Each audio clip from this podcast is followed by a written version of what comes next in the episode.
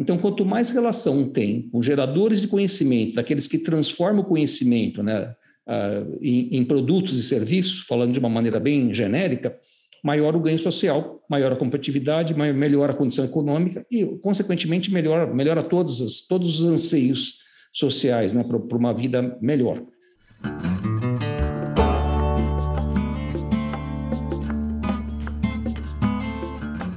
Começa agora o podcast Nem Negacionismo, Nem Apocalipse. Economia, Meio Ambiente e Negócios. Com a apresentação de Gessner Oliveira e Arthur Vilela Ferreira. Gessner Oliveira é PhD em Economia pela Universidade da Califórnia. Foi presidente do CAD, Conselho Administrativo de Defesa Econômica, presidente da Sabesp e é professor da FGV, Fundação Getúlio Vargas, onde coordena o Centro de Estudos de Infraestrutura e Soluções Ambientais, além de sócio da Go Associados.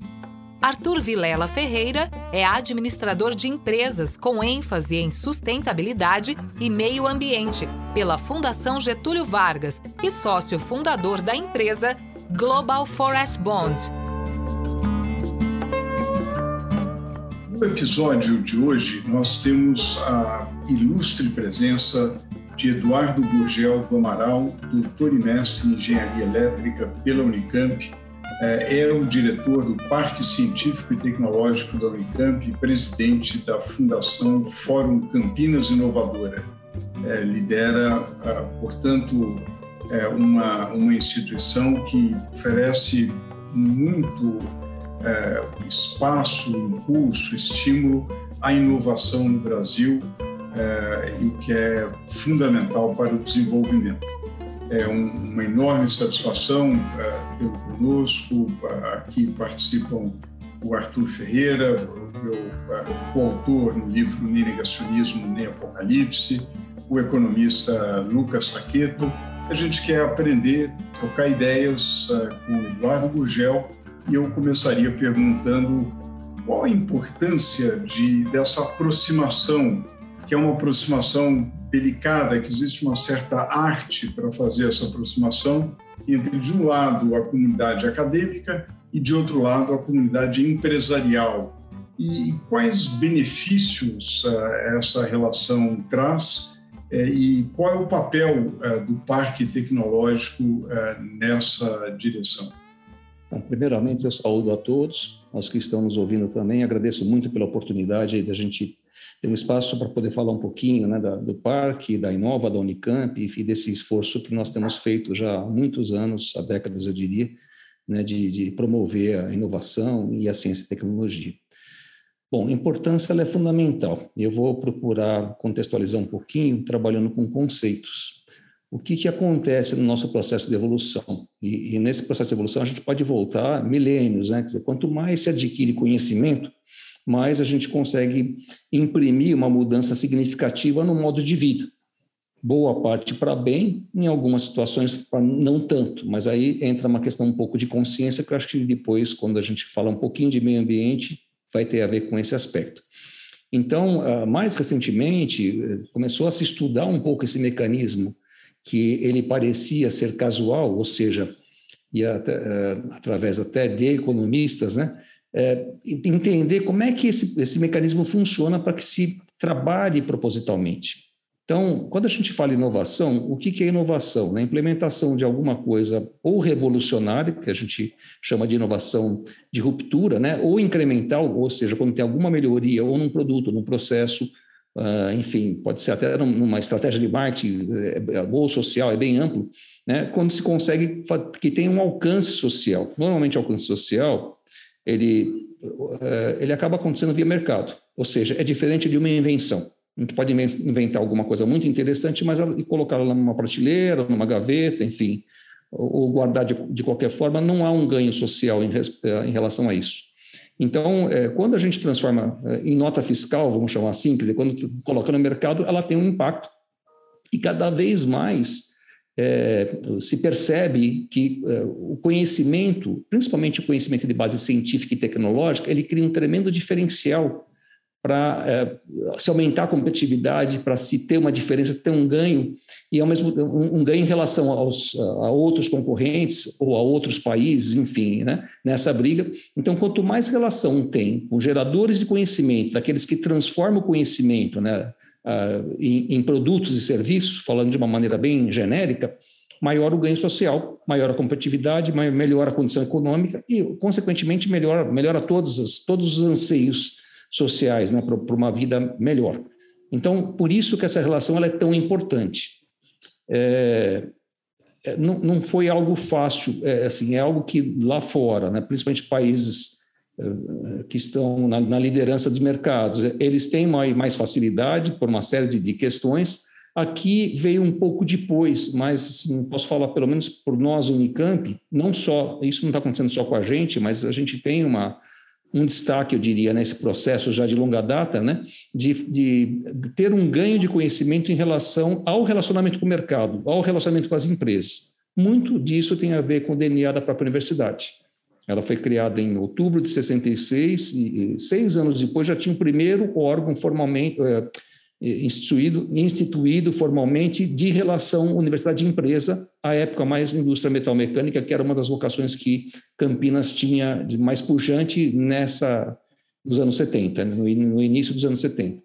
Então, é, é, algo fundamental, né? só que é algo que tem é, se aprimorado bastante, tem crescido bastante, e a gente vai tendo elementos é, que, que, vão se que vão sendo complementares nesse processo tempos, é, enfim, de tempos em tempos. Não sei se eu, se eu, se eu... Muito bom. Não, perfeito, Arthur. É, Eduardo, você, você colocou muito bem a questão da importância da inovação como uma ferramenta de mudança de modo, mudança de produtos, modos de, de produção, é, de colocar coisas novas no mercado. Né? E a gente vê que quando a gente puxa a discussão ambiental, a gente está realmente falando de é, necessidade de reduzir o impacto, necessidade de, de aumentar a circularidade, é, e existe uma relação bastante próxima né, entre sustentabilidade e inovação. É, tanto que tem empresas, tem departamentos que chamam de Novability, né, juntando inovação com sustentabilidade. Como uhum. você vê essa relação, Eduardo? Não, ela, ela é fundamental. Eu, eu assim, eu, eu, dei uma introdução genérica e, e usei a base né, do produto e serviço, mas ela vai muito além disso. Né? Como eu disse, pega a marketing, pega a parte social, pega a parte organizacional, enfim. E eu não vejo uma saída melhor para mitigar os problemas já existentes ou para encontrar novas soluções, a, a não ser que pela inovação. Que a gente, a gente tem que explorar muito bem uh, todo o aspecto tecnológico, tem muito a descobrir, muito a avançar para que isso aconteça. Tá? Mas eu quero colocar um outro ponto que acho que tem que vir junto, que é a questão de cultura. Se a sociedade não tiver cultura em favor disso, você não tem sequer o suporte para poder estar desenvolvendo. Né? E, e eu vou falar para você, eu, eu tenho notado uh, há um avanço significativo nesse, nesse aspecto. Tá certo? Eu acho que a gente, a gente não só tem é, ganho muito conhecimento em, em, situações. Eu vou dar um exemplo que, por acaso, foi, foi a, a, o meu tema de, de acadêmica na época que fiz mestrado e doutorado, que são veículos elétricos e células a combustível. Isso foi 30 anos atrás, mais ou menos 28 anos atrás. Era um sonho. A gente já sabia que era 30 anos depois, mas é um sonho que está no mercado agora. Se pensar em bateria, era impraticável ter um, um veículo né, que tivesse uh, mínima condição de competitividade. E lembrando que quando o automóvel foi criado, os, os elétricos se destacavam. Depois que vieram os, os, a gasolina, até pela facilidade de extrair petróleo, de abastecer, então acabou evoluindo a gasolina e, e o elétrico acabou sendo abandonado. Né? Hoje a gente vê baterias que dão mil, mil quilômetros de autonomia, né, com uma boa margem de segurança, com, com carregamento muito rápido. Desculpa pegar um tema, mas assim, é, esse por acaso eu acompanhei de perto, né? E parecia algo intransponível.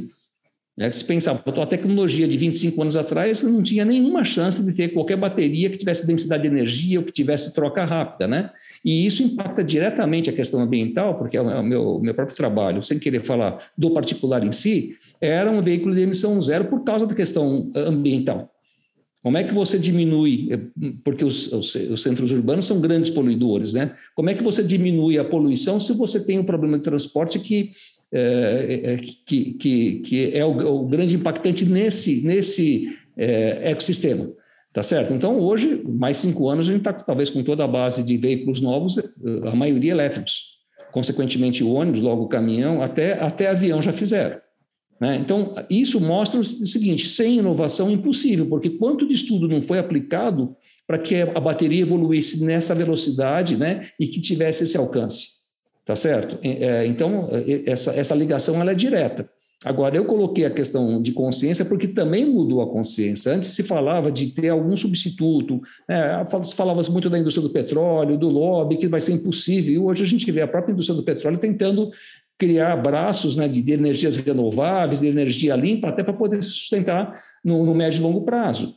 Então, é, não dá para a gente trabalhar só com tecnologia. Tem o, o, o fator humano, no meu ponto de vista, ele é fundamental. Quanto mais consciência tiver, quanto mais demanda tiver, isso não é só de, da elite, tem que ser da sociedade como um todo. Mais fácil é de ter um esforço coletivo em busca desse processo. O que eu posso dizer, pelo menos o nosso, é, no nosso patamar, no nosso estágio, é que existe uma evolução muito grande que se consegue fazer uma apropriação razoável de tecnologia que 10, 15 anos, 15 anos atrás era impensável. Era muito mais difícil. Né? Saqueto, é, Eduardo, você destacou um pouco essa parte do, da importância da questão humana também, da mudança de ideias.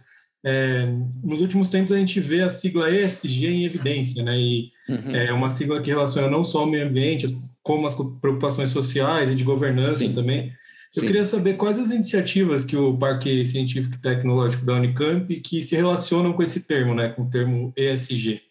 É, eu, vou, eu vou responder assim um, um, pouco pontualmente, mas eu gostaria de, de emendar a minha, minha resposta numa, uh, num espectro maior. Tá? Em relação a, a, nós, ao parque em si, o parque ele é da Unicamp, só que ele é gerido pela Agência de Inovação, que é um braço da reitoria né, que acabou, é, é uma área que existia, porém ela foi transformada em agência de inovação em 2003, com uma qualificação já de início muito grande e, e, acabou ganhando uma, uma expertise em nível nacional e até em nível internacional, que é bastante diferenciada e bastante reconhecido. E um dos departamentos, uma das áreas, é a diretoria de parques e, e, e incubadoras e a parte do empreendedorismo também, que está dentro desse escopo. Então, assim, a gente não tem uma ação só, a gente tem várias eu acho que assim, precisava falar um pouquinho do parque para não, não, não ser evasivo na resposta. Né? Qual que é o objetivo do parque? A agência ela fez um trabalho de qualificação, de profissionalização dessa relação universidade-empresa, que, como eu disse, existe desde 72. Já existiram diversos outros órgãos, cada um com, com um viés, mas nunca um órgão tão bem estruturado, com, com uh, gente uh, bastante especializada, com orçamento e com força política, com desejo que, da própria comunidade né, de que ela se, se uh, vingue, né, que, que aconteça. Depois, em 2008, a gente começou a pensar na criação do parque. Aí tem a ver um pouco com a mudança de política positiva do, do, do, do governo do Estado. Uh, foi criado em 2006, só falando rapidamente, o Sistema Paulista de Parques Tecnológicos. De inicialmente era uma visão de cinco parques no estado e pronto, São Paulo, Campinas, grandes parques, né? Ribeirão Preto, São Carlos e, e São José dos Campos. 2008, uma mudança na, na própria secretaria e uma, uma, visão de abertura quando nós propusemos criar o parque dentro da Unicamp. E ele é um pouco diferente. Apesar do nome Parque Tecnológico ser meio geral, a gente tem pelo menos cinco classificações internacionais. O nosso é o mais puro, não, não melhor nem pior. Ele é um Science Park, porque é um parque dentro da universidade. Então, ele é mais focado em pesquisa e desenvolvimento. Tem parques que você instala uma empresa inteira, uma empresa não poluente, enfim. É, por exemplo, o Tagus Park em Portugal, que é o principal deles, lá tem 130 empresas e algumas até relativamente grandes, tá certo? Não é o nosso caso aqui, o nosso formato é um pouco diferente. Mas o nosso objetivo é fazer uma, uma, uma facilitação da transferência do conhecimento. Mas você pode perguntar, mas você já não tem agência de inovação? Você já não, não, não licencia patentes? Você já não faz essa relação? Fazemos, mas é diferente da empresa estar aqui dentro, porque daí o contato é diário.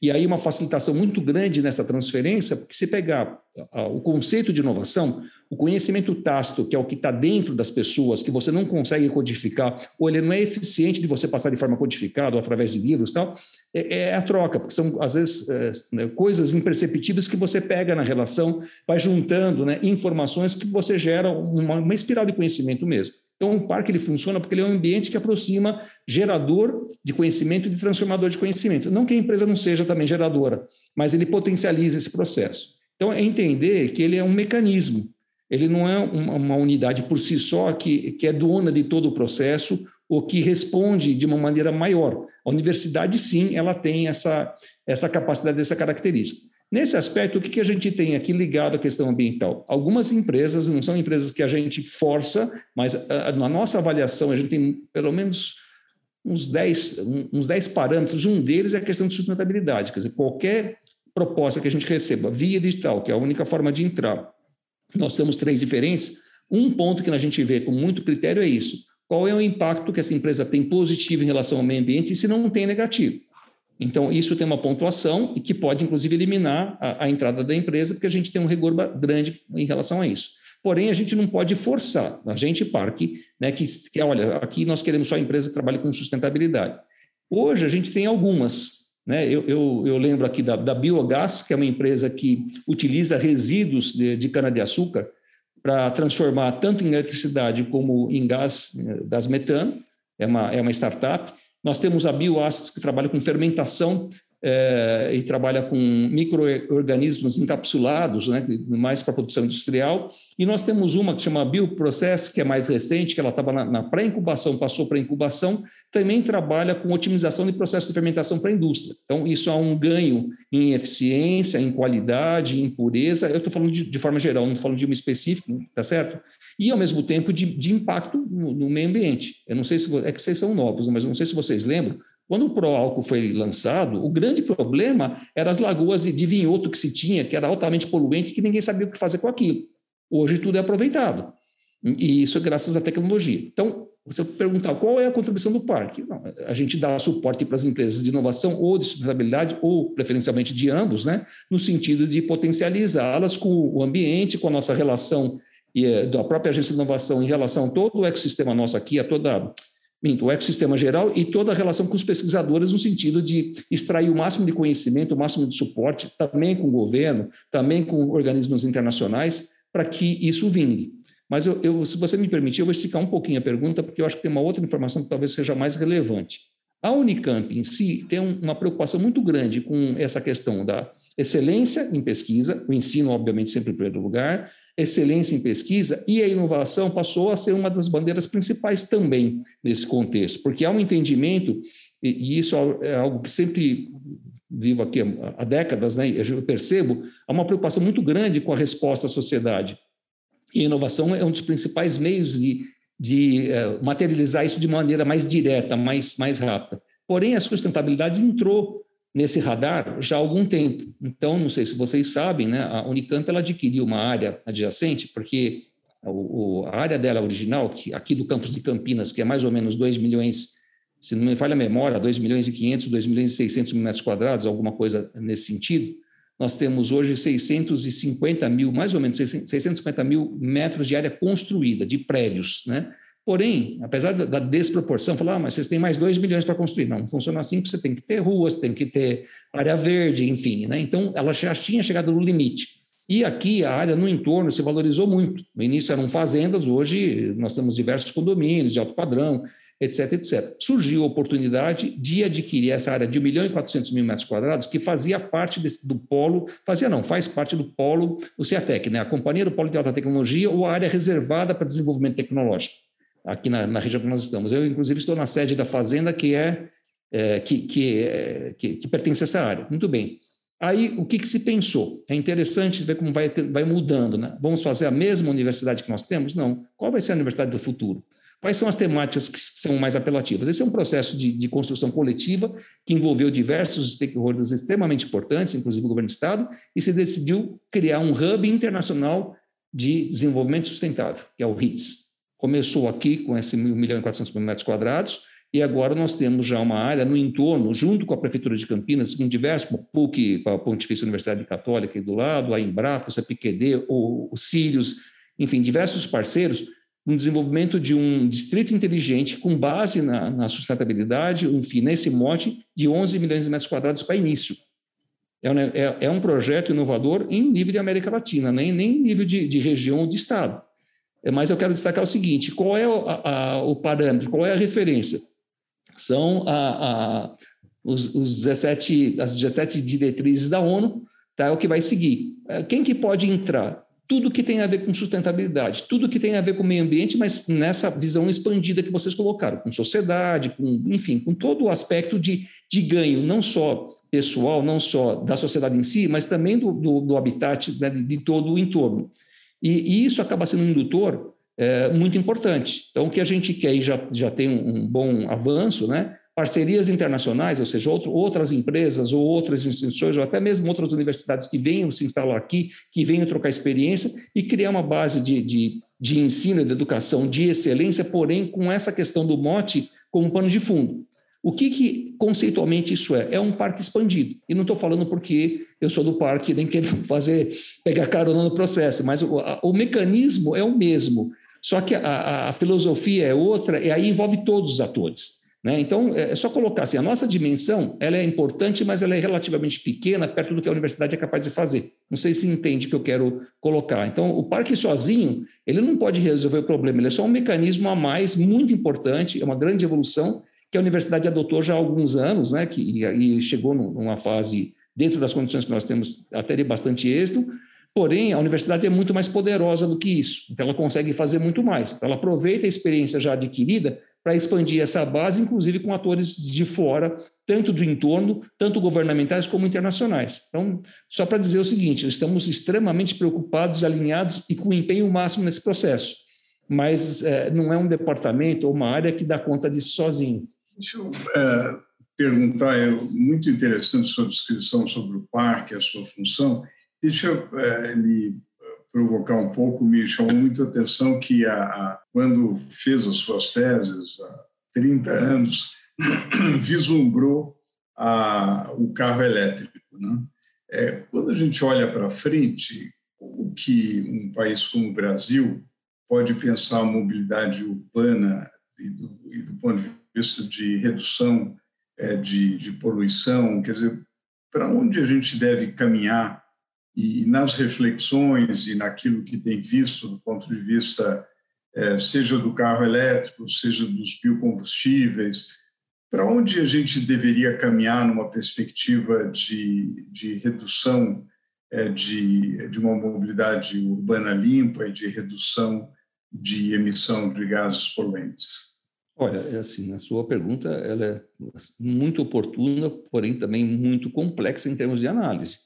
Tá certo? O que, que a gente nota, né? E é por isso que eu citei a questão da cultura como um dos pontos principais. A gente tem uma cultura de cada indivíduo podendo ter seu veículo.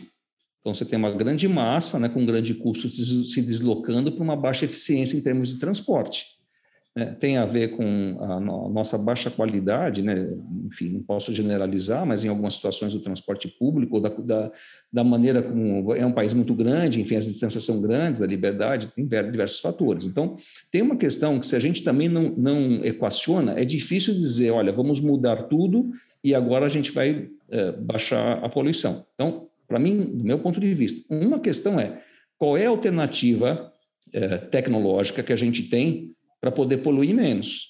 Mas qual é o, o a, qual é o processo sistêmico para também fazer com que as pessoas eh, se desloquem num, num processo que impacte menos, tá certo? Então, não dá para responder que a solução vai ser uma ou outra.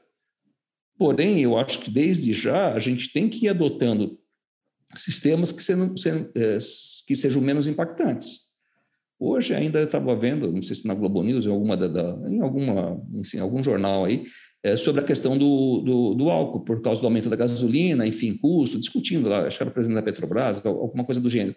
O que, por que, que eu estou comentando isso? De fato, antes, o, o álcool que veio para poder, de alguma maneira, ser uma, uma forma de um contraponto ao salto que o petróleo deu anos atrás, né? A gente incorporou, mas ele acaba não sendo considerado como uma alternativa, né? Quer dizer, fica só brigando no preço e pronto. Quer dizer, qual é a política que tem por trás para poder retomar um pouco esse processo como uma alternativa de uso?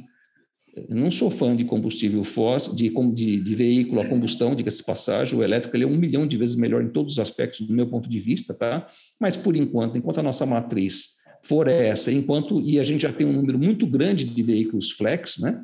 É, por que não priorizar isso ao invés de ficar brigando simplesmente com o custo da gasolina no caso de veículos? É, é óbvio que a partir de diesel, a partir de caminhão, de ônibus é uma outra conversa, né?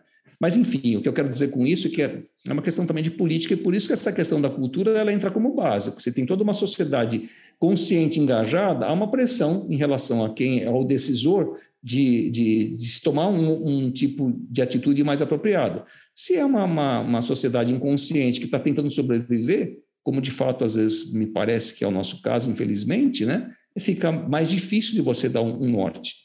Então, o desenvolvimento tecnológico em si, e até eh, você citou a questão do carro elétrico, o que me frustra, eh, para ser sincero, na época a gente sabia que não tinha a menor chance de se participar como um player desse processo, ainda que mesmo em nível de uma universidade, né, de uma região, é, o projeto época ele teve um impacto até interessante, mas interessante como uma estratégia de, de, de ser uma engrenagem do processo. A gente não conseguiria, estando aqui, ou até com a nossa condição, e principalmente com os recursos e tal, ser alguém que criasse algo naquela época que pudesse, olha, nós temos aqui uma patente que agora nós vamos dominar o mercado. Porém, fazer parte do mercado já era alguma coisa bastante desejável. E a gente vê que os anos passam, depois a, a, a, as coisas acontecem e a gente não. Enfim, uh, você tem países que já dominam, que agora vai ser muito mais difícil, ou seja, a gente vai importar tecnologia e pronto. Talvez nem sequer fazer manutenção dessa tecnologia a gente tenha capacidade para isso. Então, uh, em resumo, não sei se eu consegui responder, mas o que eu quero dizer é assim: não dá para poder apontar um caminho ou outro. Acho que para mim é uma, é uma matriz com diversos caminhos, mas tem que ter algo por trás que tenha uma visão de, de, política de Estado de médio e longo prazo, que aproveite as melhores oportunidades, que vai implantando para e passo todo esse processo. E, ao mesmo tempo, a sociedade, e aí, de novo, é uma mudança interna, é a gente pensar antes no coletivo, depois no pessoal. Hoje, isso não acontece. Tá? Se eu posso levar vantagem, né, eu levo e paciência se o, se o meio ambiente sofre. E essa, é, e essa visão ela tem que, ela vai precisar mudar. Não tem como a gente sobreviver dessa forma. Por favor, Arthur. Desculpa, não, eu queria aproveitar o, o gancho de, dessa, sua, dessa sua visão sobre a, alguém que estava olhando para um futuro elétrico no, no, na década de 80, 90, é, viu o Brasil não conseguir ser um player líder nesse, nesse mercado e está hoje olhando inovação todo dia, as empresas que estão, as startups, ou as mesmas empresas, ou, ou a pesquisa dentro da Unicamp, é, como é que você vê, fazendo um exercício aqui de futurologia, os, caminhos para o Brasil poder passar na frente dessa onda, né? Então, em vez de ficar correndo atrás do que, do que já existe, quais são as tecnologias que o Brasil devia estar tá querendo colocar no mercado como, como uma possíveis mercados de liderança brasileira no futuro? É, também é interessante essa pergunta, porque acho que são duas questões. Às vezes a gente pega uma temática que, que, que já tem, que é o caso das baterias, né? A tecnologia de mecânica de um veículo elétrico, mesmo elétrica, tem um certo domínio, não é, não é tanto. É óbvio que ela evolui, mas não é o ponto crucial. O ponto crucial é como é que você alimenta. Se falava, e se fala ainda em célula combustível, mas é mais complexo, é mais caro, né? Só que com o advento de baterias né, de, de alta densidade, menor peso tal, é, se tem um equilíbrio e vai continuar evoluindo. Então, só completando o raciocínio, por exemplo, se falava muito do hidrogênio como combustível também, só que tem um problema sério de armazenagem, enfim, né?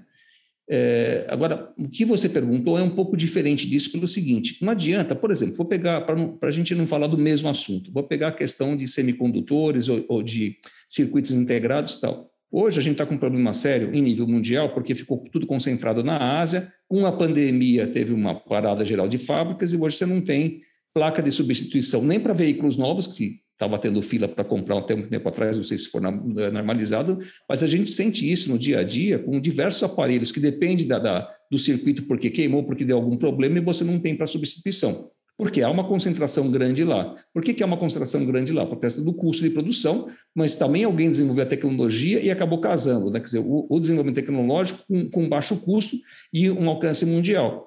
Então, no, o Brasil, até onde eu sei, tentou, pelo menos eu sei de uma iniciativa, mas com certeza tem várias, né, de se montar uma fábrica de semicondutores no país, investiu bastante, tal, se não me engano, até foi no Sul, mas acabou não dando certo. Então, o que, que eu vejo de, com a experiência que a gente tem aqui? Não adianta a gente querer brigar em mercado que já está avançado e está consolidado. A menos que você tenha alguma coisa, por exemplo, você descobre um componente, falando em bateria, que ele é revolucionário por si só, que vale a pena um desenvolvimento. Só que você tem que ter todo o aparato, não é só o laboratório, não é só a ideia, não é só testar que funciona. E, e para chegar numa escala pré-industrial, e para chegar na escala industrial, até que ponto você consegue validar? Sozinho, eu diria que é impossível. Dizer que alguém, ou mesmo uma startup, numa universidade, por mais competente que seja, consiga isso é quase um milagre. Pode conseguir, mas é difícil, não é, não é o, o, o, o normal. Então, no caso do Brasil, para tentar ser é, fiel à, resposta, isso a gente fez um estudo aqui em 2010 da região, né? tem diversas áreas não exploradas que, que não tem uma competência tão estabelecida e que nós temos toda essa parte, por exemplo, de biotecnologia ou a parte de, de, de eh, como é que eu posso dizer, da parte de saúde, enfim, tem várias coisas que não tem tanta gente assim na liderança e que tem espaço para ocupar mercado. Então, são duas coisas diferentes. Uma, como é que a gente responde a algumas questões que são um seio geral. Mas se há uma evolução, a gente tem que tentar se aproximar disso, tentar pegar algum nicho ou alguma estratégia de composição que a gente faça parte para não ficar completamente alheio, mas acho muito pouco provável que se consiga ganhar anos de, de pesquisa já desenvolvida, né, começando do zero, e ser um player importante. Uma outra questão, aí pensando na parte econômica e de posicionamento do país, que é plenamente possível, como é que nós podemos explorar nossos recursos? A, parte acadêmica nossa, a parte de, de, de qualidade, não deixa a desejar para ninguém no mundo. É, é, até assim, toda essa parte acadêmica ela é extremamente qualificada, uma produção científica impactante. O que estava faltando é como transformar esse conhecimento em inovação, como fazer essa relação com, com a indústria, enfim, como uh, uh, fazer com que haja uma apropriação. E aí tem um outro fator que eu não vou me estender, que é a própria questão do, do, do formato das indústrias que nós temos, né? toda a questão conjuntural econômica, é, a gente vê que nós temos as startups, enfim, mas a grande base ela ainda é muito tradicional, é, existe uma dificuldade de assimilação dessas tecnologias, tem uma tendência a comprar tecnologia pronta, então você não consegue um grande destaque, a não ser, por exemplo, algumas empresas que a gente, não vou falar uma, mas assim, que todos conhecem, que, que trabalham com inovação como base e fizeram o seu mercado através disso. Tá? Então, eu acho assim, uma, uma, é uma situação complexa. Não dá para a gente é, achar que, mesmo com excelência, ou mesmo com um habitat como o nosso, que ele é um habitat que promove, de fato, alavanca a, aqueles que estão trabalhando com tecnologia, que estão no mercado, enfim, e que pode criar empresas, como a gente tem alguns, é, de alguma maneira, ligados ao Unicamp, né, que viram unicórnios, no caso startups, ou que viram grandes players mundial, é, é colocar isso como uma regra. Não, não funciona assim. Gostaríamos que fosse, mas não é. Agora, não é por falta de subsídio ou de musculatura, é que a conjuntura é diferente, ela não permite que a gente consiga fazer isso dessa forma. E aí, apesar que eu acho que, por exemplo, em termos federais, mesmo em termos estadual, a gente tem uma, um bom uh, amparo legal e também inclusive de subsídios para inovação, enfim, você pegar a FINEP, por exemplo, tem um esforço bastante grande e que a gente não vê, por incrível que pareça lá fora, não funciona dessa forma. O governo federal de fora né, da Europa não tem essa mesma forma de incentivo, ainda está muito longe de a gente conseguir ter massa crítica para fazer de fato a diferença no sentido de mudar a realidade. Finalizando a minha fala, porém, algumas regiões, alguns estados, inclusive, conseguiram exemplos extremamente impactantes em termos de número, de sair do zero tecnologia e ter 20, 30, 40% do PIB em tecnologia, ou seja, oriundo de empresas de base tecnológica de um jeito ou de outro, graças a um esforço bem organizado. Então, acho que esse esforço, é, eu acho que a gente tem que pensar como fazer de forma coletiva, como conscientizar mais, como, como entenderem, né, no geral, é, que inovação, que tecnologia é, é, é, crucial e que precisa estar na pauta de qualquer discussão, né, e precisa entender que é investimento é estratégico, mas, óbvio, também com uma espécie de uma cobrança, um contraponto de aplicação, enfim, de resultado sempre é difícil, né? não é uma coisa certeira, mas assim, a gente vê fora, Israel, por exemplo, tem muito disso, ninguém é penalizado por não conseguir, mas é penalizado por não tentar. Então, é um pouco dessa lógica que a gente tem que adotar no país para que haja um processo mais eficiente. Eduardo Gurgel, muitíssimo obrigado por compartilhar aqui a sua experiência, o seu conhecimento. Acho que isso vai ser utilíssimo para um país que precisa muita inovação para se desenvolver. É, esse podcast ele é, procura atingir um público amplo, é, levar o conhecimento e, sobretudo, sensibilizar esse público para a importância do, da inovação, do conhecimento e, sobretudo, para o impacto é, no meio ambiente e no desenvolvimento do país. Muito obrigado pela sua presença conosco. Eu que agradeço e, mais uma vez, parabéns por essa fantástica iniciativa. Obrigado a todos.